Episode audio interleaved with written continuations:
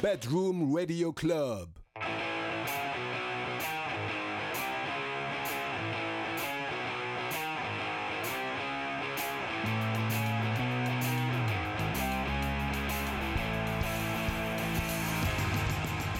皆さんこんにちは。パパイヤコレクションリードギターのボブです。この時間は京都で活動するパパイヤコレクションの僕たちボブとケイトがお送りするパパイヤコレディオのお時間となっております。通勤通学中、お花見中にご覧ください。シーズンだもんね。みんながわちゃわちゃ騒いでる間にパパコレディオ見てもらそうそうそう、お酒とかさ、人と話すとちょっと疲れたなみたいなタイミングがね。はいはいはいはい。あればちょっとそうだね。息抜きにはいはい。見てくれます。確かに確かに。よろしくお願いします。僕声優さんのラジオを聞くのが好きなんですよ。やっぱパパコレディオの参考にしたりとかはいはい、勉強してるからね。でまあまあ今日一つ気づきまして声優さんのラジオなんで面白いかっていうとねもちろんトークも面白いしね発音も綺麗だしいろいろあるんですけどすごい人がすごいことの話してるからなんですよ。そりゃそうでございますよ。そうなんですね有名な人とか、自分が好きな人とかがさ、喋ってたらもうその喋ってるだけで十分。そうそうそう。そう。もう何話しても興味を持ってもらえるように、うん。結果をね作品なりパフォーマンスなりでそね。うん。そういう求められる人間になりたいなと思ってちょっとねガッツを注入してました今日は。素晴らしい。ということで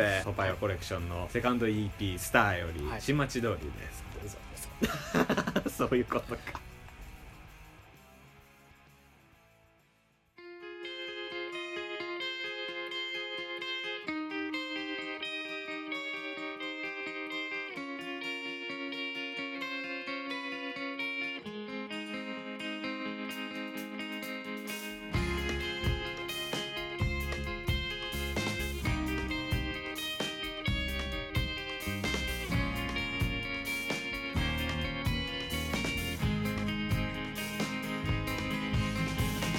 前3時新町通りで静まった夜を越え棒にすがりかれた紫陽花僕らを見つめる。せかすように点滅する信号機。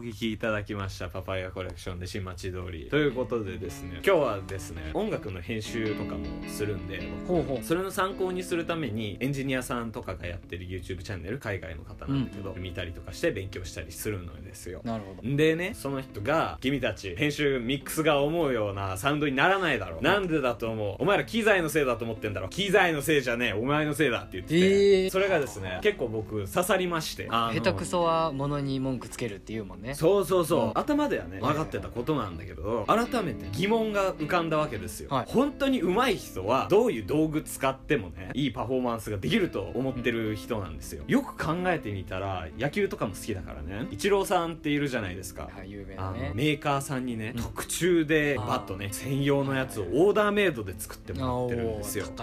一流の人が一流の道具を使って一流のパフォーマンスをするっていうね、のがあるけれども音楽とかねやってたりするといやいやいやじゃあ僕がいいもの作りたかったら何百万とか何千万とかするギターを買わな始まらないのかっつったら別にそういうわけでもないよな。で僕が考えたね今日ケイトちゃんと話したい内容はですよ、はい。芸術家とか表現者だったらいい作品アスリートとかね、その人だったらいいパフォーマンス、はいはい。のねいいものの道具機材が占める割合ってどれくらいなの、はいはいはいはいっていう話を俺ケイトちゃんとしたいなと思いまして。会社員の人とかでもろ書類書くのに使うペンにこだわってたりとか、はいはい。使うパソコンの種類にこだわってたりとか、ソフトにねこだわってたりとかいろいろもう何やっててもこだわれるポイントってあるじゃないですかその道具に。だからこれは結構いろんな人に言えることだと思うからどうなのっていう。そうそう。でまあ僕の今の考え的にはいや道具じゃないプレイヤーが100だという考えなんだけどケイトちゃんはどう？まあ、僕自身がね、はいはい。結構その何か始めようと思ったら形から入るタイプでしてですね。はいはいはいはい。例えば会社員だってねその書くやつって言ったらなんかいいペン持ってた方が良さそうやし、はい。パソコンもなんかいい方がいいんじゃないかっていうタイプなんですけれどもまあ実際のところ持ってる人のスキルが全てなんじゃないかなと割とおーなるほど。思っておりまして。ギターとドラムとかイチローさんとバットとかといろいろ別だと思うんやけど、まあ、例えばねライブとかレコーディングでねドラムセットとかを使うタイミングがあるとするじゃないですか、はい。まあ、ドラムセットって基本的にそこの場所に会場に置いてたりするんですよ。だから自分が別に何も持っていかなくても一応大丈夫な感じになってて、うん。こだわればもう全部自分で揃えられるってそうだね。持っていう。く人もいればそう。いうもうそこに置いてあるやつを使うっていう人もいるよね。そうそうそうそう。ドラムってそういう楽器になるんですけれども基本的にドラムというものがそこにあったらドラマーは演奏できるんですよね、あはい。はいはいはい。で僕ねあ分かりやすい例えを考えまして。あはいはいはいはい。使ってる機材たちって枕なのではないかなと思うんですよね。というのもですね自分の家の枕じゃないと寝れないみたいな人いるじゃないですか。おおはいはいはいはいはいそうそうそう。おりますね。まあ確かに俺もそうなのよね。人はいはい。んちの枕とかやったらちょっと寝にくいとかさでもわかるわかるそうそう慣れてるやつがいいとかっていうのははいはいはいあるもののはいはい。別にホテルとか違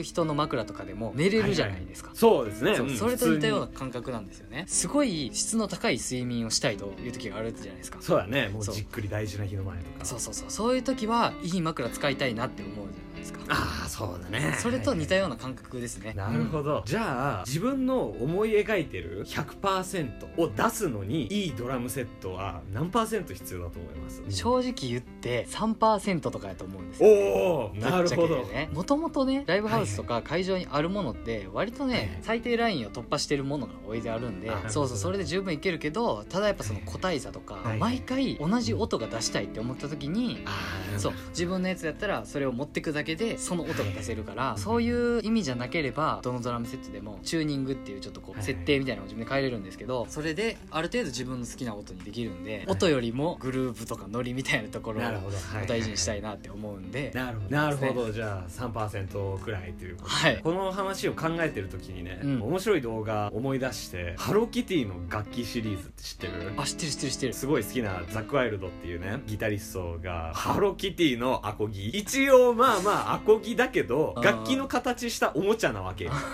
でそのザック・ワイルドさんがねそのハローキティのギターでブラックサバスカバーしてるね動画があってうわちゃんとブラックサバスのこうハードロック魂というかソウルがある演奏をされてたわけですよ。おもちゃでいい音出るのって。そうやね。ケイトちゃんの言ってることに結構賛成なわけですよ、僕は。いはいはい。もう本当に数パーセントだと思うのよ。でねもう一個ケイトちゃんと相談したいところが楽器の最低ラインってどこなんだろうと思って。なるほどね。機材の。例えばさっきの僕の例で言うと、ハローキティブランドのアコギは一流の人が弾けばかっこよくなるわけですよ。ただですよ。結構前に100均のギター買ったあの覚えてる。買いました買いましたね多分100均ギターって調べたら YouTube とかで出てくるから。でさっきの僕の例に戻りますけどザック・ワイルドさんにじゃあ100均のギター渡してブラックサバスやってっつったら多分できないんですよ。できんのか。さすがに。わかんないよ。もしかしたらもう超越してる天才の方なんで、本当にブラックサバスやってのけると思うけど物理的にいろいろ無理があるわけよ。弦が足りなかったり弦の2つが足りなかったりして、うん。もうだからそこのラインってどこなんだろうと思って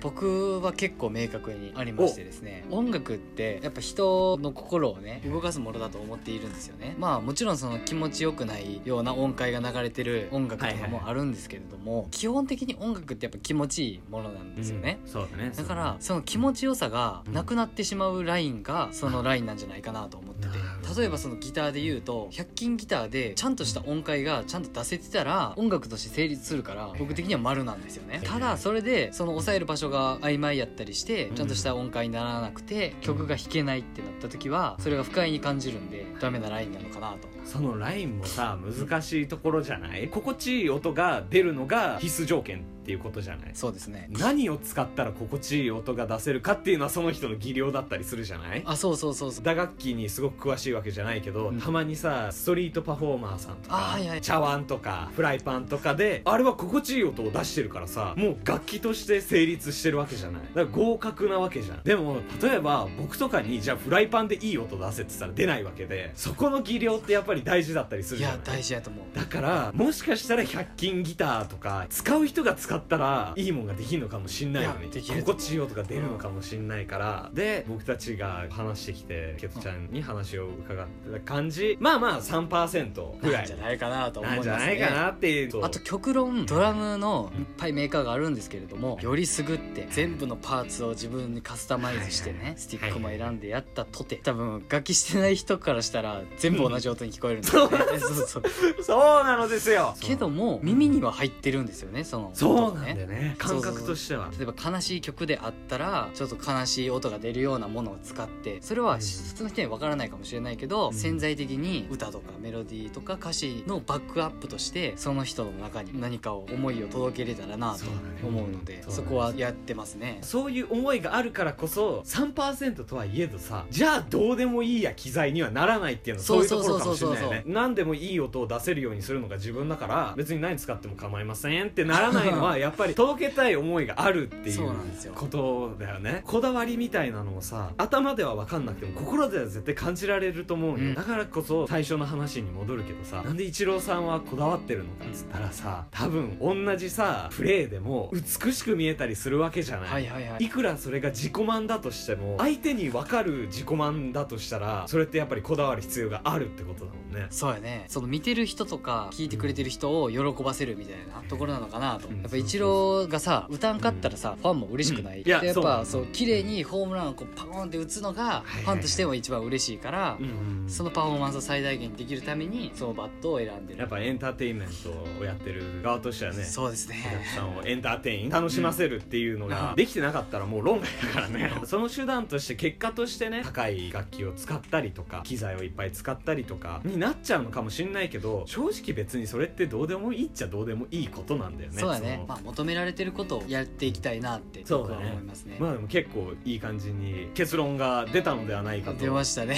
思いましたね。結構ね僕ねこんなにね割とすっきりすると思ってなかったんだけどめっちゃすっきりしてるんよ。よかったよかった。そう。だからよかったケイトちゃんと。こういう話ができて。僕がすごいモヤモヤしてたのですよ。もともとねバンド始めたばっかりのこのパパコレに入る前とか機材大好きボーイでして 暇があれば機材のこと調べるみたいな。でそれがねいい音楽をやるのに必要だと思ってたのよ。いい楽器50%僕50%なんだったら僕がどんなに上手くなっても楽器とか機材が足引っ張ってたらダメじゃんって思ってたで半年前に結構このバンドでやってたりとかね音楽以外の方々ものづくりされてる方を見て僕は衝撃を受けてそういうことじゃないなと。で 結構機材とかも自分がこういう風にしたいとか自分がこれ使いたいじゃなくて本当にバンドに求められてる音に必要なものを選んで使うみたいな方向にスイッチしたばっかりだから僕は、実際だからどうなんだろうと思って。どこなの？その比重は。っていうので悩んでたから。でもその比重も分かったし、うん。じゃあだからって機材どうでもいいのかっつったらそういうわけでもないから、うん。こだわりはやっぱり大事だしそれが全てじゃないものすごくすっきりしておりおます。ーよかったですね。だからありがとう。話してくれて、まあ、ただ補足するとすれば、例えばその機材50%実力50%みたいなのも決して間違いっていう考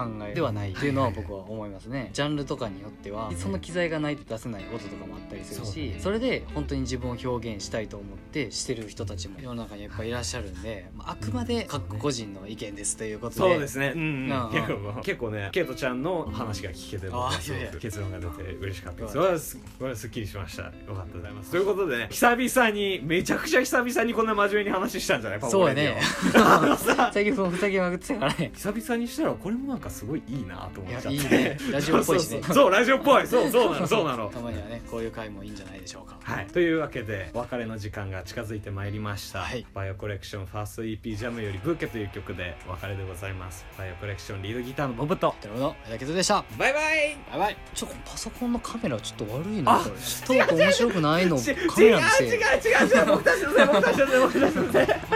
バイバイ